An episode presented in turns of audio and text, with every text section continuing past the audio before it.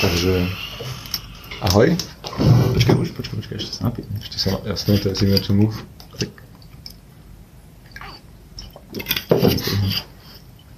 Ahojte, vítajte na 9. PPPP, tentokrát je to pekne podrobný podcast Progress Baru. So mnou, Fiskim, alebo Matejom Galvánkom z Krypkitu a Sigelfondu a taktiež s Matejom Nemčekom z Progress Baru a eterovským a smartkontaktovým vývojárom. Vítame vás. No, OK. Tak čo máme napísané v správach na tento diel? je, že A16 sa mení na VC fond. A16Z to je vlastne menej uh, jeden z najväčších venture capital fondov Andresen Horowitz, uh-huh. uh, ktorý investuje do technologických spoločností startupov Silicon Valley, patrí asi medzi najväčšie na svete. A oni teraz spravili obrovský krok, kde prešli z toho klasického VC modelu, kedy uh, obchodujú s, alebo kupujú startupy a kupujú equity v startupoch a potom ich proste predávajú, uh-huh. tak uh, prechádzajú na úplne akože full skoro na krypto. Uh-huh. Ono to bolo tak, že najprv boli klasickí VC, založili si nejaký menší kryptofond bokom a ten napríklad nakupovali tokeny MakerDAO a nejaké ďalšie veci. Áno, to a investo- súvisí aj s tým, že investovali minulý rok v lete asi cez 300 miliónov Áno, áno, áno. Okay. A oni viac menej teraz, ich téza je, že software will eat the world. A teraz no, to, to, trošku, jasné, to je, áno, to je stará, ale teraz to trošku menia na to, že crypto or blockchain will eat the world. Že vlastne mm. software už je stará vec ako taká. Takže uvidíme. Každopádne e, táto zmena spočívala hlavne v tom, že um, začali meniť svoju finančnú štruktúru alebo štruktúru firmy, uh, kedy získavajú pre každých svoj, všetkých svojich zamestnancov takmer získavajú licencie ako financial advisory, čo v Amerike značí cca, že chcú dealovať s likvidnými vecami, to znamená, že ako s tokenmi alebo s kryptomenami, ktoré sú likvidné, že vlastne chcú byť na toto ready, lebo mm-hmm. podiely v startupoch sú typicky nelikvidné, až kým sa nevydajú akcie na burzu. Jasno, alebo exitové obdobie trvá. Áno, áno, áno.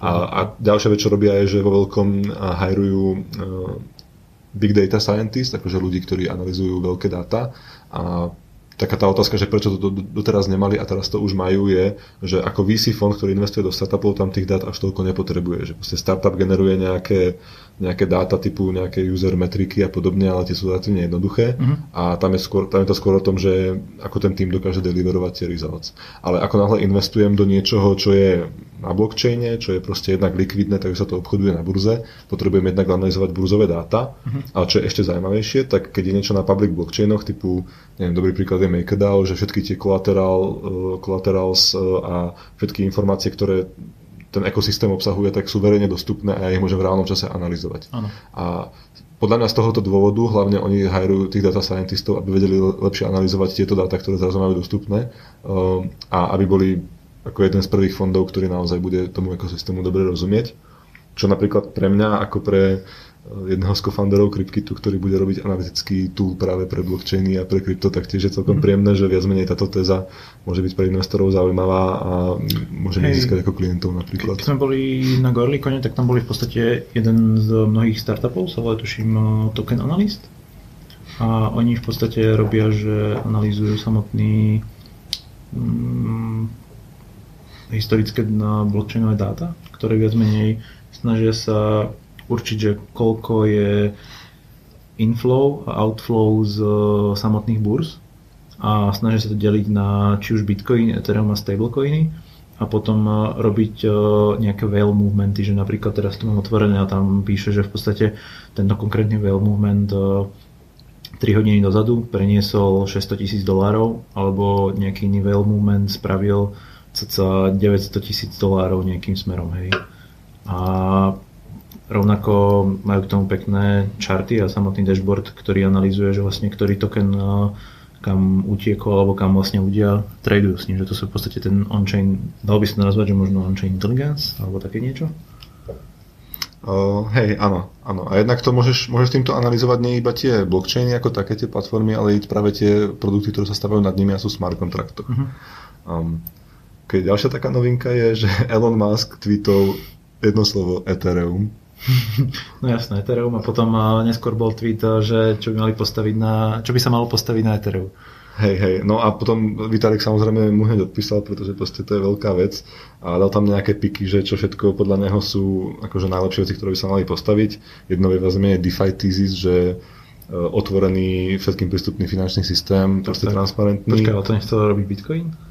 Uh, Bitcoin chcel robiť digitálne zlato a kryptomenu jednoduchú, alebo digitálny cash, takže ako chápem, kam mieríš, ale Bitcoin je trošku niečo iné. A, tak zase Ethereum chcel byť svetový počítač, to sa taktiež úplne nestalo. Svetový DAP počítač. World Computer, hej. A potom spomína Vitalik nejaké registries proste a um, governance tooly typu Moloch DAO, ktoré proste majú nejakým spôsobom zlepšovať uh, rozhodovanie a koordináciu spoločnosti a následne nejaké otvorené trhy pre osobné dáta, pre privacy, pre nejaké machine learning No, mňa zaujímval celkom dobrý nápad, neviem, či tam je, ale to bol tuším market, hej, presne, tie, pre tie personálne dáta, že ty, mm, každý tvoj movement, ktorý predávaš, nakupuješ niečo, tak uh, môže od teba vykupovať tá spoločnosť nejaký ten tvoj movement, že si práve predal mm-hmm. alebo také niečo a ty môžeš s tým súhlasiť, nesúhlasiť a dostaneš z toho nejaký repay. To Aha. je v podstate niečo ako, ja si myslím, že Gion niečo bude mať také na pozadí, že v podstate rovnako ako Pokémon Go boli v podstate čistý data science a ľudia majnovali, teda korporácie majnovali na, nad ľuďmi dát. Tak teraz Gion viac menej bude vedieť presne predávať nejaké dáta o tých polohách telefónov. Ale to má stále Gion ako tá, tá tretia strana, nie? No, Gion to bude podľa mňa nejak bridgeovať. Áno, Gion je v podstate teraz no, honeypot v podstate na tie dáta. To je hrozné, nie? To je zase to, čo tu už máme. No nie, ale tentokrát to bude nad sidechainom.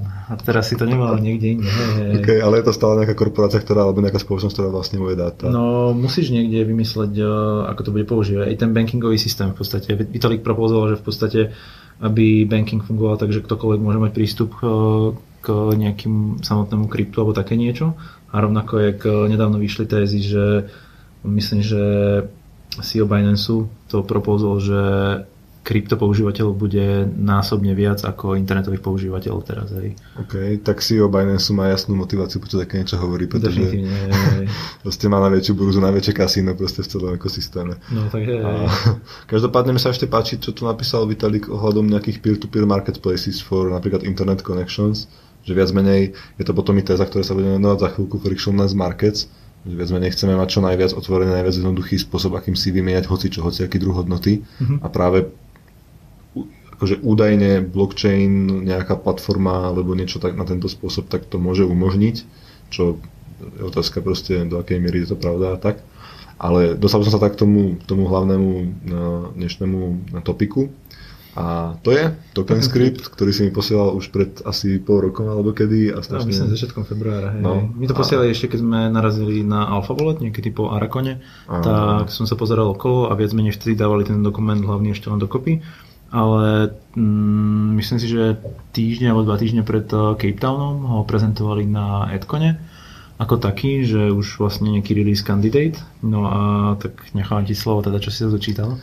O, ty to nečítal, chápem správne. ja som to čítal, iba zbehol som to, skimoval som to tak zbežne. Jasne, a, no. môžem presne povedať uh, mojich, moje rýchle 3 sekundy. Uh, pochopil som to tak viac menej, že celý token script má byť v podstate markup language uh, nad tým teraz, kde existuje veľký friction práve to, že keď uh, hoci kto napríklad ty chceš presne nájsť niekoho alebo nejakého developera alebo tak, tak potrebuje presne mať knowledge nejakom Solidity alebo Viper čo je mhm. podľa mňa dosť brutálne ťažké nájsť rovnako nejaký blockchain inžinier a bude to sprístupňovať nejaký akces k marketu, niečo na ten štýl mm, ako ktokoľvek si môže na GitHub editovať nejaké readme v Markdowne, hej, že v podstate ktokoľvek si bude vedieť nadizajnovať ten ekosystém, ako budú tie tokenomics v jeho, nie cryptoeconomics v podstate jeho hre alebo systéme fungovať, že ako budú vyplácané. Ale aj vlastnosti nejakých tokenov, ktoré môžu niečo reprezentovať v reálnom svete, napríklad nejaký podiel nejakej nehnuteľnosti, tak potrebuje mať e, na sebe niečo ako, aká parcela to je, aká je tá nehnuteľnosť veľká. Alebo no jasne, to s tým súvisí, ale toto bude akože ten underlayer, že viac menej to má mm, disrupnúť ten market s vývojom. Lebo teraz presne, keď chceš developovať, tak potrebuješ poznať nejaký JavaScript, potrebuješ vedieť, ako sa deployuje,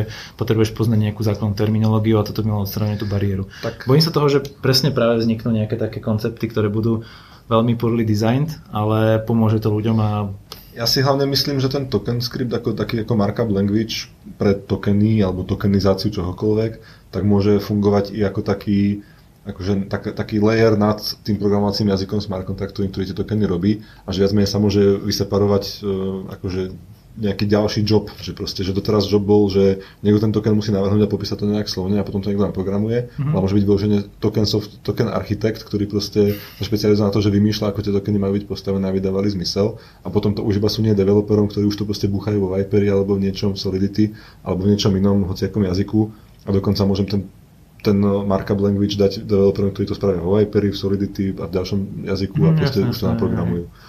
No ale čo mňa na tom ako zaujalo hlavne na, na tom celom odkaze toho token scriptu nie je ani tak ten token markup language, ale ten určite je zaujímavý a asi bude dobre ho vedieť, kto sa o toto zaujíma, ale i samotný ten text alebo e, ten sprievodný dokument, ktorý ako popisuje celý ten ekosystém, ako by mohol fungovať e, v prípade, že by sa naozaj niektoré veci tokenizovali. A tokenizácia je taký ako strašný buzzword, ktorý moc nemám rád, ale proste to sa začína používať nejak v tomto prípade trošku o, ja, by, ja by som možno upravil, že nie tokenizácia, ale incentivizácia tých ekonomických procesov. O, to, čo teraz hovoríš, platí taktiež. Proste, že vymýšľa tokeny tak, aby v nejakom networku proste ľudia sa chovali podľa toho, ako ten network no, chce. A na to v podstate nadstavujú sa samotné bondage curves, áno, áno, ktoré, napríklad. ktoré v podstate, môžem inak presne povedať, technická vsúka, že uh, aj chalani z Linum Labs hovorí, že v podstate v samotnom Solidity bondage curves majú problém, čo sa týka mm, floating pointu a vo Viperi v podstate je to lepšie na tom, takže ak chcete robiť niečo z bondage curve, tak určite Viper. Inak teda, ešte, inak jeho Viper, to sme sa bavili už minule, no. že teraz bude novinka dobrá, ale uh, ten token script ešte hovorí aj o konkrétne o tokenizácii vecí, ktoré nespadajú priamo do nejakého blockchainového ekosystému.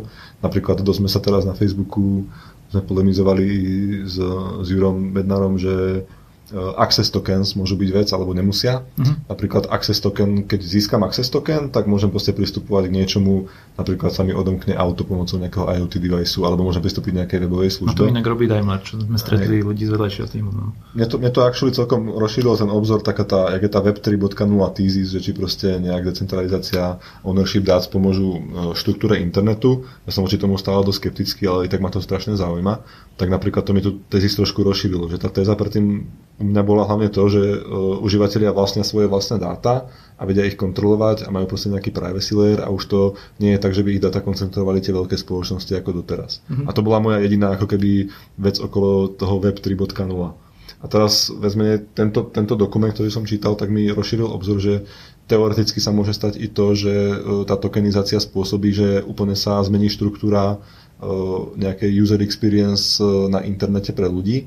Že vezme doteraz, keď ja mám neviem, 30 accountov na 30 rôznych web stránok a 30 služieb, hmm. tak u každej sa musím proste logovať zvlášť, na každú mám zvláštne heslo, potom mám nejaký password manažer a nejak to proste kreatívne komplikovane riešim alebo máš, alebo máš proste jedno heslo na všetko. To je v podstate RC725. Áno, a ty, ty vlastne, uh, ako sme sa kedysi bavili, že uh, voletka môže byť nový web browser, uh-huh. tak uh, keby som mal nejaký access token ku každej službe, ktorý je nejak non-fungible, že sa nedá vymintovať ako dvakrát, uh-huh. mám k nemu prístup ja, tak sa k tej službe môžem dostať a akože nejak jednorazovo alebo opakovane, záleží čo to je za, za token alebo za službu a tým sa mi ako úplne nahradia tie accounty, ktoré teraz mám a ktoré sú často ako dosť klamzí a musím stále niečo kopírovať od niekiaľ no, niekam. No jasne, hej, to, akože s takým odstupom, tak presne po 20 rokoch na internete, tak uh, nejaké tie datové sila sú stále disconnected a ty ako user chodíš medzi nimi a prihlasuješ sa áno, áno. po nejakom protokole, ktorý ti proste nosí tú vodu hore dole. Ale inak uh, tie rieky ako také nie sú akože prepojené, hej, hej. že ty proste te preskakuješ medzi nimi, aby sa dostal k niečomu. No. Čo mi pripomína, že mm, mám ešte dlho otvorený taký jeden link, ktorý sa v podstate hovorí o Web3 Revenue Primitives a ten by sme mohli rozhodať asi do ďalšieho streamu, ale pridám ho to do vyzerá dosť dlho, to, som ešte, to by som si musel prečítať najprv. To je veľmi dlhé, hej.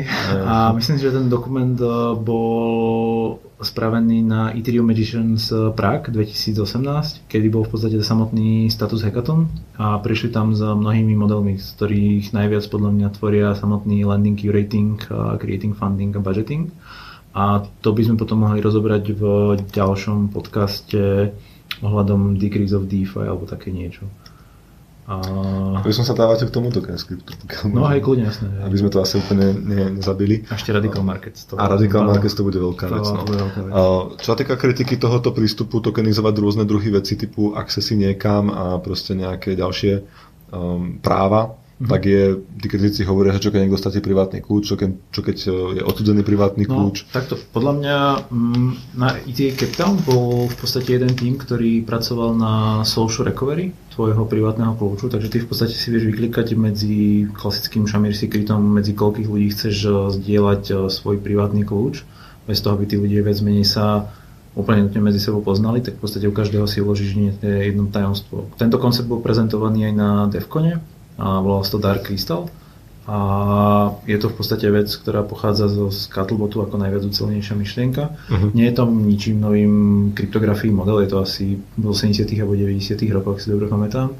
A pomedzi nich to bude podľa mňa zaujímavý model, kedy to budú jednotlivé voletky akože embraceovať medzi seba. Hej. Uh-huh. Teraz eh, podľa mňa, čo vnímam, akože hijackujem trochu topik, je, že voletky smerujú do toho, aby si nemusel riešiť gas. Takže konečne už sa dostávame do toho štádia, kedy XDAI alebo Metacash, eh, to konkrétne dajú peňaženky, nepotrebuješ používať gas. A presne, transakcie fungujú tak si v podstate ako voľakedy na Bitcoine, s tým, že nemusíš rozmýšľať, že či sa transakcia konfirmla, ale je tam inštantne. Rovnako na také niečo sú ako die cards, ktoré sú centralizované mm, centralizovaný Lightning Network, mm. alebo mhm. také niečo. Jasne.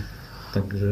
Inak ešte k tým privátnym kľúčom, ak ich nejakému recovery a podobne, tak ja neviem, ja to príde ako argument i pre bežné kryptomeny. Ľudia chcú, aby sa kryptomeny reálne používali a storoval sa v nich nejaký relatívne veľký majetok, aby to nebola iba nejaká hračka pre geekov, tak sa reálne musí vyriešiť uh, recovery privátnych kľúčov nejakým asi dobrým spôsobom alebo niečo podobné. Mm, pretože to je jasné, inak... toto je presne, toto je iba taká alfa verzia, podľa mňa bude ich ešte niekoľko tých uh, modelov, že, ktorí budú riešiť tento prístup, že ako sa dostať späť k svojmu stratnému, lebo presne, môže sa hoci komu stať, že presne stratíš naraz uh, telefón, notebook, kde si mal za sebou presne v nejakej krajine. A toto je taký ten ultimátny problém, ktorý mám tiež v hlave, že teraz keď si niekde zahraničí, že ako si ristorneš svoje dvojfaktorové veci, hej, že mm, stratíš telefón, nemáš prístup k svojmu telefónnemu číslu, neviem, zavoláš domov rodičom alebo známym, že teraz rozbal mi trezor alebo pripoj sa, prečítaj mi privátny kľúč over the line.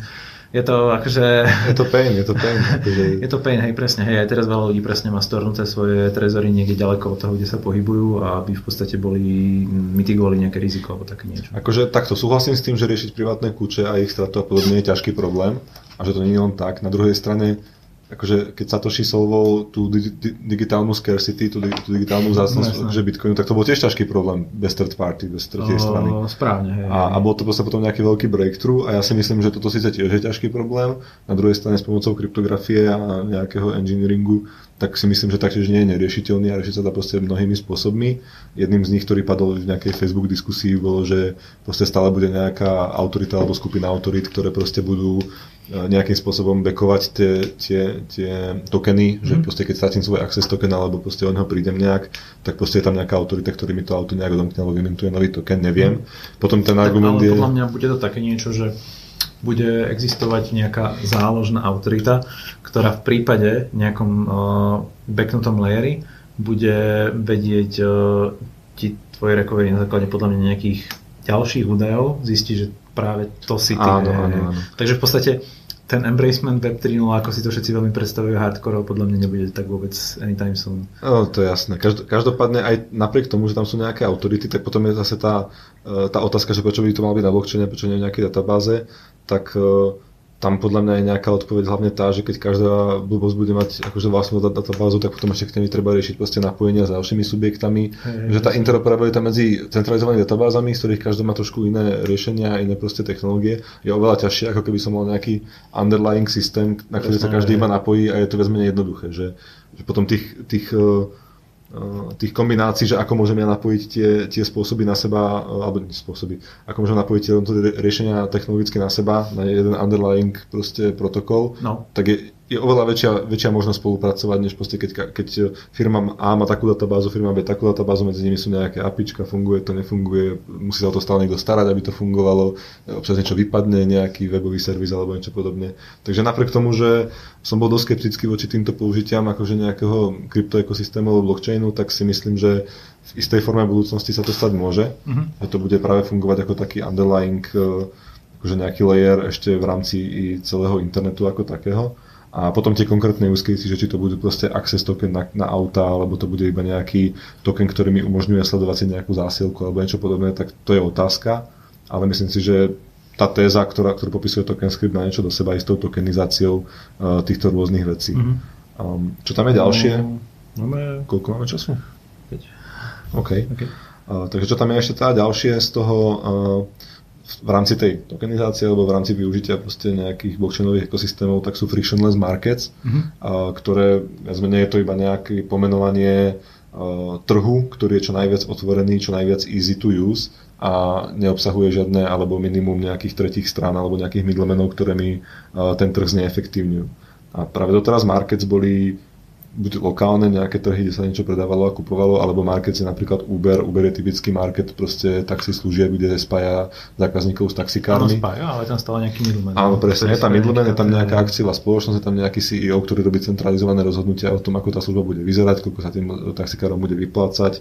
A oni teoreticky môžu ísť inde, ale proste stále ich tie firmy môžu skvízovať. Mm-hmm. A práve ten nejaký ako ďalší, ďalšia téza hovorí, že pomocou nejakého decentralizovaného ekosystému alebo čiastočne decentralizovaného môže vzniknúť nejaký market, ktorý je proste fair pre všetky strany a kde ani jedna z tých strán nemá nejak mhm. výrazne navrh. Čo proste opäť nemusí to vzniknúť, alebo môže to vzniknúť čiastočne. K tomu by som iba dodal, že decentralizácia nie je binárna záležitosť, že bude niečo centralizované alebo decentralizované, mm. ale že to je škála. Inak to ma napadlo, že do Friction Markets ako takého riešili Origin Protocol, na ktorých som bol v Koreji na meetupe a uh-huh. v podstate oni chceli tiež zist, uh, znižiť ten cut, ktorý má Airbnb a Uber ako taký v, v tomto sharing economy svete. Takže hej, hej, myslím si, že Silicon Valley sa tento topik rieši už vyše roka uh-huh. a nie je to asi nič nové, keď človek trochu na tým podúma. Takže jo. OK, inak viem, že napríklad i na Ethereum Cape Town, kde ste boli, tak sa rozdávali napríklad nejaké NFTčka ako tokeny alebo kde sme boli tokeny, ktoré, ktoré ti e, dávajú dôkaz o tom, že ty si vlastne navštívil ten hackathon. Aha, proof of presence. Áno, a tým pádom sa môže stať napríklad taká jednoduchá vec, že ja budem mať voletku, ktoré budem zbierať tieto tokeny a v momente, keď sa potom preukážeme na ďalšom hackathone s tým, že už som bol na troch, áno, tak mám nejakú, nejaké loyalty points. Presne, nejaké loyalty points, nejakú pole position, že ma tam vyberú prednostne a niečo podobné. Veľmi jednoduchý reputačný mechanizmus, ktorý e, spočíva na tokenoch. Opäť otázka, keď sa tým privátne kľúče, ale proste... To by si si zalohoval. Proste treba si to zálohovať, to je ako jedna vec. Druhá vec je, že stále si myslím, že vzniknú riešenia, ktoré to nejakým spôsobom i trustlessly vyriešia. No napríklad hej, taký Metacash ti pošle zálohu peňaženky na mail. Dokonca som mu videl nejaký projekt, ktorý sa snaží pracovať s privátnymi kľúčmi nad Etherom nejakým safe spôsobom. Myslím, že dokonca i Gnosis Safe je niečo také podobné, ale som si úplne istý, že áno, áno, toto. hej, tuším, tuším, hej, dobre, dobre hovoríš, hej. Čakaj, skúsim si iba na rýchlo Gnosis Safe, to už trošku backtrackujem, ale Myslím, že oni majú ten svoj wallet, kedy vieš hey, distribuovať. A je tam aj nejaká dvojfaktorová autentifikácia. Ano, ano, ano. Akože takto, ono vždycky bude nejaké riziko, že asi človek niečo stratí a podobne a bude tam musieť byť nejaký backup mechanizmus. Na druhej strane, zase keď mi niekto ukradne privkys, tak keď mi ukradne heslo, je to niečo podobné, ako že heslo je vždy nejak centralizované, mhm. zmeniteľné a je otázka, ako ten privkys bude riešený. No, no Máme už dan, alebo ešte niečo? O, máme posledných pár minút, takže môžeme to... O, chcel som ešte rozobrať Degrees of DeFi, ale asi by som to nechal do ďalšieho. Aj DeFi je celkom veľký topik sám o sebe, tam sa do toho rieši strašne To je to by sme mohli venovať uh, celú, celý diel viac menej tomu, keď sa nás niekto bude pýtať, že čo môj dobre teda to Ethereum. Ja vlastne viem, čo ešte som chcel povedať. A chcem povedať legacy... to, hej, že legacy tokens vlastne sú také tie klasické tokeny, ktorým sa platí v nejakej apke za niečo a nedávajú úplne zmysel, lebo je to zbytočná friction, keď môžeš platiť proste niečím ako Ethereum alebo DAI. A, ale chcel som ešte povedať to, že v tom token skripte viac menej hovorili zaujímavú myšlienku, že smart kontrakty ako také, nejaké decentralizované proste skripty, ktoré ranujú niekde a nemôžeme ich úplne ľahko zastaviť, takže by nemali slúžiť až tak na definovanie business logic nejakého biznisu, Uh, mm-hmm. lebo proste to je potom ťažké zmeniť a ty ako biznis chceš byť flexibilný. No presne, ale že, meníte áno, modely, áno, áno. Takže jedine, čo chceš dávať do smart kontraktu alebo decentralizovane, nejak ako nezastaviteľne, dajme tomu, hej. Uh, je to, čo chceš, aby bolo dlhodobo rovnaké a aby práve naopak e, zvyšuješ trust v rámci nejakého produktu alebo projektu tým, mm-hmm. že, dáš nejaký, že dáš nejakú incentívu, do, alebo nie incentívu, dáš nejaký proste nejakú, nejakú contract logic práve do toho smart kontraktu tým, že žiadna strana ju nemôže proste samovolne porušiť. Ano. A to práve typicky nie je business logic, ale nejaká transaction no, alebo contract ale logic. Je, je teraz v podstate jeden tiež e, z konceptov kontraktov, jedna 5x alebo 1.6x, ktoré máme tam, sú to Mokens, Nick Mugen na tým robí a v podstate sú upgradeovateľné smart kontrakty ako také, takže to mm. podľa mňa môže viac absorbovať tú tézu code is low To už mi... to ešte bude ešte zábava, si myslím, najbližší. Akože upgradeovateľné smart kontrakty, ale potom už bude taká, taká software verzia smart kontraktov, kedy stále... Ale je to, aby si to vedel prispôsobiť viac menej na ten svoj Jasne, business model. Chápem, že, že my sme viac menej vynašli kryptomeny ako nejaký bitcoin, ktorý je super decentralizovaný no, no, no, a potom je tu niečo, čo je super centralizovaný a teraz hľadáme, že kde je tá middle way medzi decentralizáciou a centralizáciou, ktorá no, je, je už dobrá enough, aby to, bolo, aby to bolo nejaký dobrý posun, ale zároveň to stále má tie aspekty, tie výhody tej centralizácie. Hmm. A teraz proste hľadáme na tej škále od 1 e, do 0 alebo od 0 do 1 proste nejaký dobrý middle ground pre rôzne use casey. Takže ja som v tomto není nejaký úplný purista, že buď to je decentralizované alebo centralizované nič medzi tým, ale každý use case môže mať nejakú svoju hodnotu centralizácie a decentralizácie, ktorá je čo, čo som inak, hej, môžem povedať aj samotné dapky, tak veľa z nich napríklad začínajú centralizovaným konceptom ako takým a potom uh, neskôr prechádzajú v podstate na nejakú decentralizáciu, že neskôr píšu ten smart contract, aby si overili, že ten model je naozaj funkčný. Alebo také áno, áno. A potom sú aj rôzne tie projekty, ktoré dokonca i analizujú smart kontrakty nejak systematicky, že tam mm. hľadajú chyby, prípadne Jasne. zraniteľnosti, že v budúcnosti, keď budete chcieť to zmeniť, tak to bude ťažké, tak to tam radšej nedáte a podobne. Dobre, tak asi som, máme asi limit. Áno, poďme to asi teda ukončiť dneska. Celkom vyživný diel, Token Script odporúčam každému prečítať. Mm-hmm. A ty si ešte chcel niečo spomenúť s tým channelom, že? O channelom, jasné, hej, máme v podstate telegramový channel, kde sa kľudne m, pripojíte, ak chcete s nami nejak interagovať a spýtať sa nejaké ďalšie otázky mimo podcastov a kľudne vám zošerujeme viac menej, čo aktuálne čítame, lebo podcasty v podstate nahrávame s nejakým odstupom o, dopredu a väčšinou snažíme sa vyfiltrovať nejaký buffer, takže kľudne sa niekedy zastavte pokecať a možno nám dáte nejaké nápady na ďalšie zdroje, viac menej, ktoré Prípadne... ktorých máme tiež dosť síce, ale nikdy nie Hej. tých obzorov dosť široko. No. Tak to zdrojové dosť času je málo. Chcel by to ďalších ľudí, ktorí to budú čítať. Alebo do podcastu. Alebo do podcastu. Hej. Dobre, tak uh, ďakujeme. Ďakujeme, ahoj. Dúfam, že to sa celé. Dobre, ne? O... Trošku sme drhli občas, ale... Dobre, ale...